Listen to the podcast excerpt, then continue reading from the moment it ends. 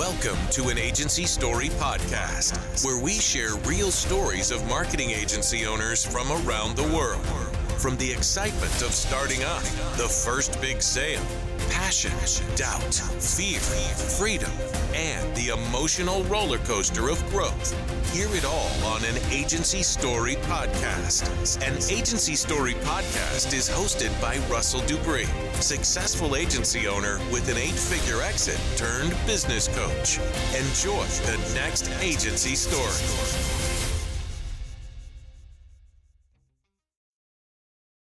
Welcome to an Agency Story podcast. I'm your host, Russell. In this episode, we have Amy Hage and Brittney Trahan, co-mavens of Strategy Maven Agency, a data-driven and intuitive marketing firm based out of New Orleans that specializes in growth marketing for global e-commerce businesses. Embarking on a remarkable journey, these tenacious entrepreneurial women invite us to witness their evolution from acquaintance to friends and eventual business partners.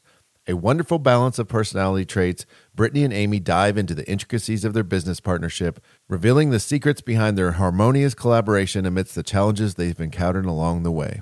Uncover the fascinating story of how their career path was forged over a memorable happy hour, shaping their future and paving the way for their impressive accomplishments. Enjoy the story. Welcome to the show today, everyone. I have Amy Hage and Brittney Trahan with Strategy Maven Agency. Welcome to the show today, Amy and Brittney. Thanks for having Thank us. Thank you. We're excited to be I, here. If you don't mind, start us off with a quick overview. What does Strategy Maven do and who do you do it for? Strategy Maven is a full-service email and S M S company. We have clients in all industries. We service a lot of e-com clients, but we also have a lot of brick and mortar businesses from a variety of different industries and backgrounds, small businesses, large businesses. We cover everything from the audits, the strategy, the creative, the implementation, the copy, everything from A to Z. Let's go back in time real quick. What did young Amy and Brittney want to be when they grew up? What was that looking like in the younger years? But young Amy definitely had no idea what she wanted to do.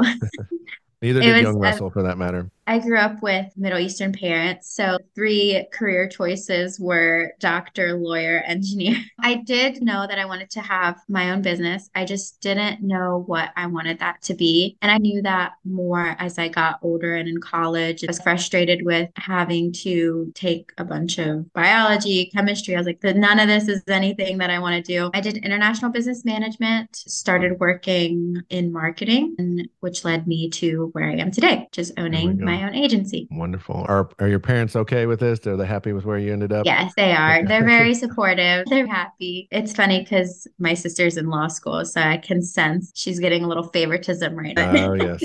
Okay. Sibling rivalry never hurts. What about you, Brittney? What did young Brittney want to be? First, I want to say Amy's parents are so supportive. It's the sweetest thing ever because every time our business posts anything on LinkedIn or Instagram, they're the first people to fun and clap and share. They're the sweetest.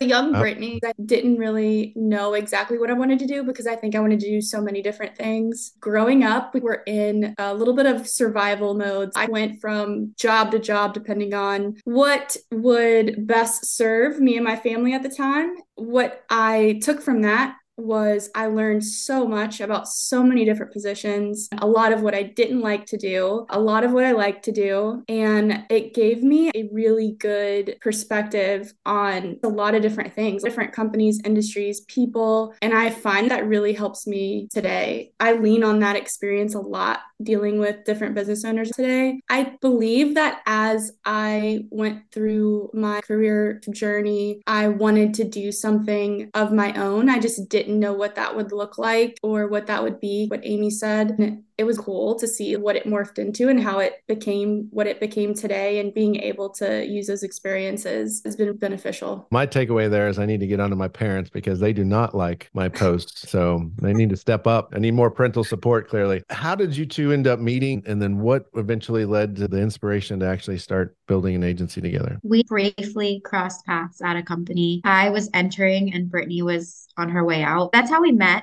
Brittney started freelancing after that. I would keep in touch touch with her, and I would always ask her, because I was also interested in doing my own thing. I would always ask her for advice, how she started, how she got clients, things like that. It eventually morphed into Brittney wanting to branch out on her own and establish an agency. She would reach out to me because she wanted a business partner, but I wasn't ready at the time. After about three years of like reaching out to me every now and then, I was like, you know what? This is a great opportunity. Brittney's great. We work really well together. We both have similar work ethic. I took the plunge, and almost three years later, here we are. Are you upset, Brittney, that it took her three years to get on board, or have you moved past that? No, I'm not upset at all. It's funny because I didn't even realize what I was asking for at the time when I was asking her to be my business partner. I say this all the time, how fortunate I feel, because it's really like you're married to somebody. The decisions you have to make together and the trust you have to have in each other. This is your livelihood and the people you employ's livelihood. I feel like we really lucked out the way that this came about. I think it was a perfect timing, and it happened exactly the way it was supposed to. Yeah, I always say that a business partnership is like marriage without intimacy, hopefully, or maybe most cases. I do have a few husband-wife teams. You were building these experiences. I think you were speaking to it earlier as well, Brittney, in these careers. What were some of the good, bads, and uglies that you were learning in your career before you started the agency that you were able to take away and say, I'm not going to do this, or I got to make sure I do that? What did that look like for you guys? I have worked for other agencies before as well. And something that was a really big deal to me that's really important to me today is how we build relationships with our customers, how we speak to our customers, how we treat our customers, and the work that we deliver to our customers. It was difficult to be part of other organizations, businesses, or agencies where I didn't have control over that. It may not have been in a degree that I was comfortable with, or not maybe a way that I would have approached it. It's nice to be where we are now, where we have control over that and can have the freedom to build those relationships and treat our customers the way that we want to. For me, it's definitely the experience with dealing with people, I feel like, has benefited me the most. And that's the experiences I look back and lean on the most. What about you, Amy? Anything stand out as key lessons in, in your previous career? Don't take shit. Especially when you're working for someone else, I feel like you're more inclined to just take it. And sometimes it's not what's best for you, and then it's not what's best for the client. That's one of the main things that drew me to start my own agency, so I could manage those relationships myself, like Brittney said. If there's someone that is... we're not jiving, I don't have to take that. We can separate and go our own way, and they can find a better partner for them, and vice versa. I name all the podcasts a single word. I'm not upset right in this moment, because otherwise I just name it Don't Take Shit. I'll have to figure out a one word encapsulation of that sentiment when the time comes. One of the interesting things, I've talked to a few other folks in the same case, the birth of Strategy Maven came about during the pandemic. What was it like to launch a business during that time? It was scary because everything was still unknown.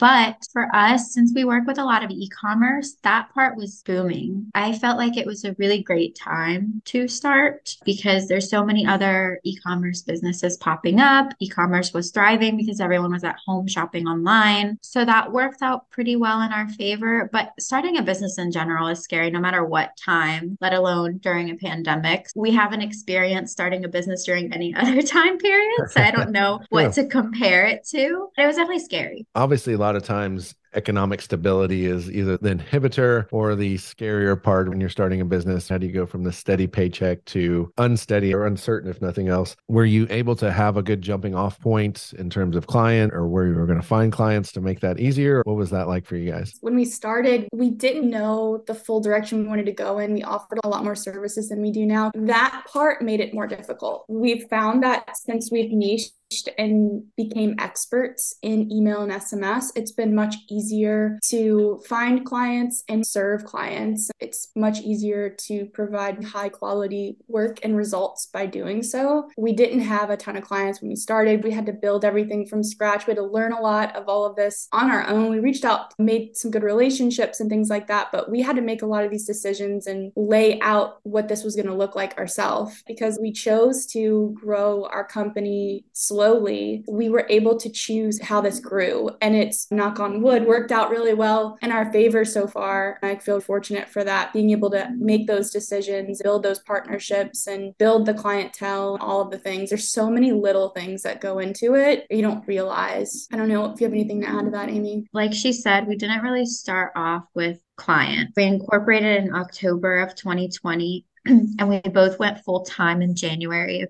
twenty twenty-one. We didn't consistently pay ourselves until year two. Year one was more sporadic draws for pay, but we both had savings to ensure we could live off of that while we were growing this. By year two, we were able to pay ourselves monthly, which is great. I know a lot of people say that's unheard of for a startup, but we really hustled because we were running out of savings, obviously. And that's something that we had to make work. It was either this works or you're done. I always love hearing that from owners, where their have to comes in. It could be from a variety of sources, but nothing more motivating than the power of a have to. Interesting enough, you mentioned starting very broad in terms of service offerings and narrowing down, positioning, niching, however you want to talk about that. How long did it take you to get there? When did the light bulb come on and say, we need to do this, not that? What did that look like for you guys? I want to say it didn't take that long, maybe six months to make that decision to cut services. Uh, we started cutting services slowly, went from a wide range of services to three services, and then we dropped another service and we had two services. And then by six months, we were just focused on one. What do you think at this point, besides just from a service offering, what sets you apart from other agencies out there? I love this question because we've gotten the opportunity to work with a lot of different businesses now, and we've gotten to take over a lot of accounts. We've asked a lot of people that we work with their feedback to learn the answer to this was. What we've learned is, it's going to sound so simple, but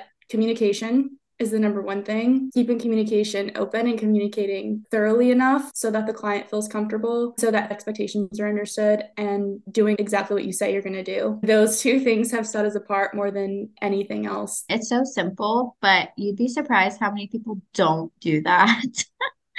Or how many clients we get that say have been burned by agencies in the past. It's sad, but it's true. Around the time we started was around the time a lot of other agencies started as well. To come out of it and seeing companies that we started with be closed, not be in business anymore, and we're still doing this. It's all just because we have clients that have been with us since we started. So I think that's a testament to we actually do what we say we're going to do. A lot of agencies don't, and I don't understand why. I truly don't get it. Maybe they have too much on their plate and over their heads, whatever. But because we slowly built this and structured it slowly, and we had that year of trying to figure it out, I think we came out ahead. We also definitely take extra steps. We do thorough work too. We're going to make sure things are communicated. We're going to make sure things are being brought to the client's attention. There's a lot of small things that we do that we notice other agencies or companies may not cover. I think that the client really appreciates that. Yeah, that slow growth really hits home. And what I see out in the world is I think sometimes you end up having to trade off what's the best thing when the pressures of financial things hit. That's the brick wall you run into sometimes as an agency owner. And I can definitely see how that's worked very well for you guys in terms of slowing the growth and being thoughtful and methodical about it. You said in our previous conversation, one of the things you really enjoy about the work you do is both the science and the creative behind the work. Do we have a left brain, right brain partnership combo? How do you guys navigate the operational roles of the business? How it works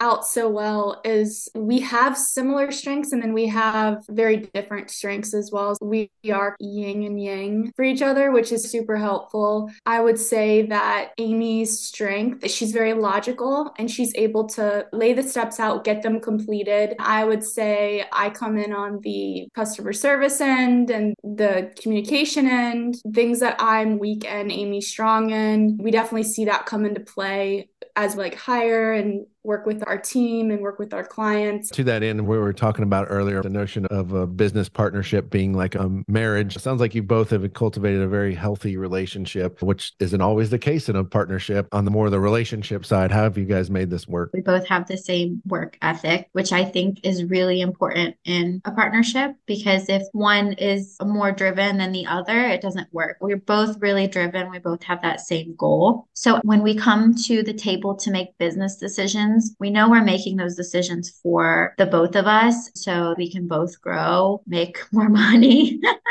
That's what a partnership is about. We're on the same team. So if we have a disagreement, we hear each other's points and then make a decision based on that. It's honestly been really easy. We haven't had anything that's been super difficult decision to make or anything like that. We're on the same page on a lot of things. I mean, no and screaming or fighting or anything no like screaming. that? No, uh, no right. not at all. And then we're friends too. Before we weren't, we were just acquaintances, but now we've formed this friendship. So when we're not talking about work, we talk about life and other things. And I think that's really important too. That's funny. Whenever Amy and I have to make a decision or talk about something, whenever we go to discuss it, we're on the same page already. We're already like, yeah, I, that's exactly how I felt, or I want to do the exact same thing. We've been fortunate to be very aligned right from the beginning. I feel like it's really rare. And when we would tell people when we started that this was a partnership, people would make faces and warn us and tell us about mm-hmm. their horror stories. We've heard that it can be very difficult. So I feel really fortunate that it worked out the way it did. There may or may not be an answer to this next question, but when you look at your partnership and making it work, do you have any traditions or rituals of, I don't know, circle of trust Saturday or something? You guys make sure you show up. Maybe you don't talk about business, anything like that in your guys' relationship. When I lived in New Orleans, it was much easier for us to meet up and go out to dinner like once a month. Now, every time I try to go to town, usually we'll go out with my fiance and Brittney's husband. We're going to have fun, get drinks, laugh, eat good food. We love good food.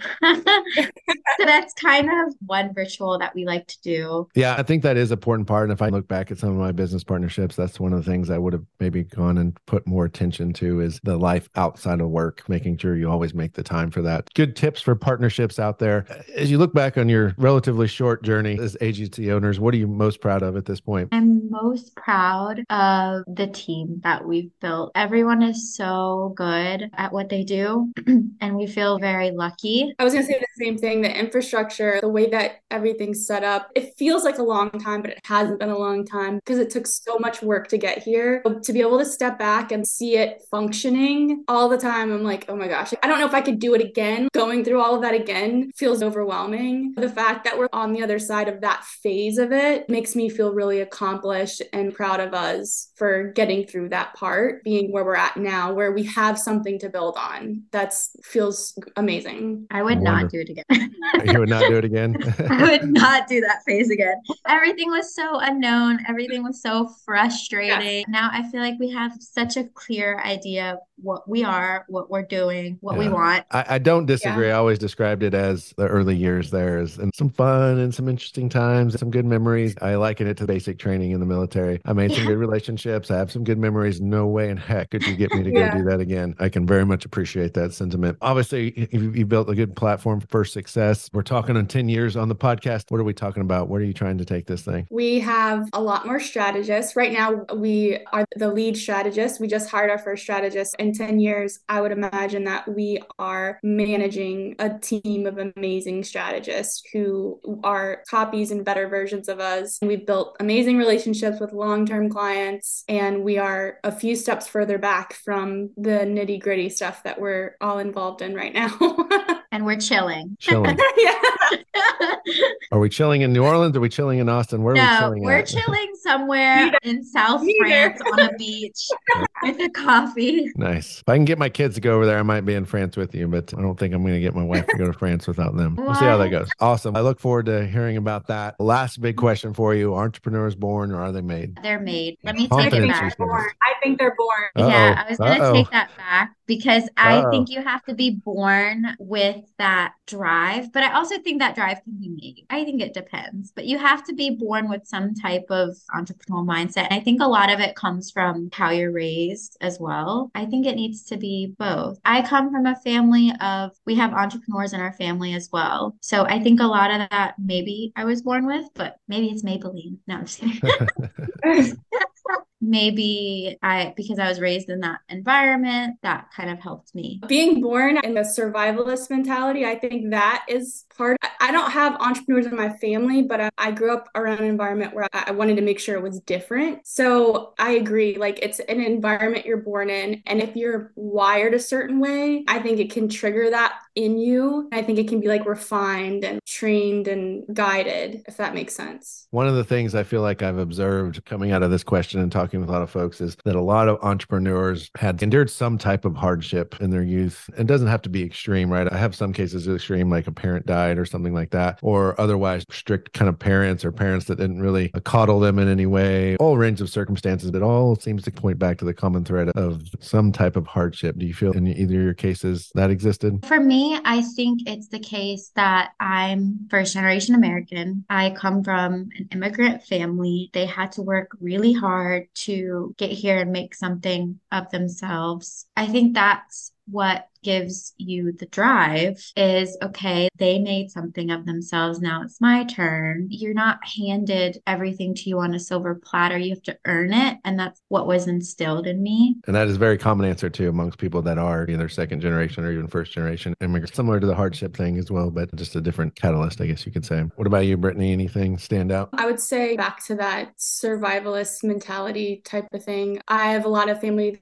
that lives off the government. So I knew what life was like, you know, going from rent house to rent house and doing all the things, seen and heard a lot of struggle. I, I feel like we grew up in such a good generation, the coming of the internet and all of the things that happened. We're the millennials that are right in the cusp of all of the change. Um, I saw that there was a way out. I didn't know what the way out was, but I knew that there was one. Knowing what I wanted differently for my life and for my family's life, I wanted wanted them to see there was a different way to do things, that life could be different. Things are possible that maybe they didn't think were possible to do. Thank you for sharing that. I know that was a little bit of a tangent that I normally go with that question, but very fascinating answers on both sides. What do you think? Do you think they're born or made? Oh, wow. No one's ever turned this around on me. Oh, man. Uh-oh. I think in the end, I probably lean to mostly made. I think you can be born. The way I always describe entrepreneurship, can you get kicked wherever you want to say, the face or other regions, every single day and wake back up the next morning and do it again and brush it off? I think there are probably some personalities that are just more naturally born in that sense that makes that process easier. Then I think you can be made as well. I look back in my own journey. My initial career goal was I was going to be a pilot in the Air Force, and that was what I was going to do my entire life. I think I would have been perfectly happy in that life to some degree. As luck would have it, I ended up on the path I did. So in that sense, you could probably say I was made. Somewhat born, mostly made is probably where I net out my answer. Winning answer. Yeah. Thank you for putting me on the spot with that. I really love that. Coming to the end of everything, if people want to know more about Strategy Maven, where can they go? strategy maven agency dot com. Easy enough. Maven, M A V E N. I don't know if that's a commonly known spelled word or not. Thank you so much for being on the show today, Brittney and Amy. Absolute pleasure to get to hear your story. Made me think probably more so than any other podcast episode I've ever done. So I really appreciate that. And you sharing everything with the folks at home today. Thank you so much. Thank you. We were happy to be here. We hope you've enjoyed this episode of an Agency Story podcast, where we share real stories of marketing agency owners from around the world. Are you interested in being a guest on the show? Send an email to podcast at performance faction dot com. An Agency Story is brought to you by Performance Faction. Performance Faction offers services to help agency owners grow their business to five million dollars and more in revenue. To learn more, visit performance faction dot com. There was a time that we submitted a proposal that we were like, the call went terrible. Or no, it was a test project we did. And we're like, this is not our best work. We tried, but it was a really difficult project. And they picked our project out of so many other people. And we were blown away. We're like, how did yeah. this happen? That was funny. I remember that. I do remember a number of moments like that. We thought we just submitted a complete piece of crap. And maybe that is sometimes the entrepreneur's curse, where what we think is crap and our own ambition and desire to succeed actually means it's still better than everyone's else. But that entrepreneur's curse. That's happened to us so many times. I feel like we've submitted something. We're like, there's no way they're going to go with us. We know nothing about this industry, blah, blah, blah. And they end up picking us. And we're like, oh, shit, now we have to learn about this industry. Like, crap. Oh, yeah. The old, oops, we actually sold that to uh,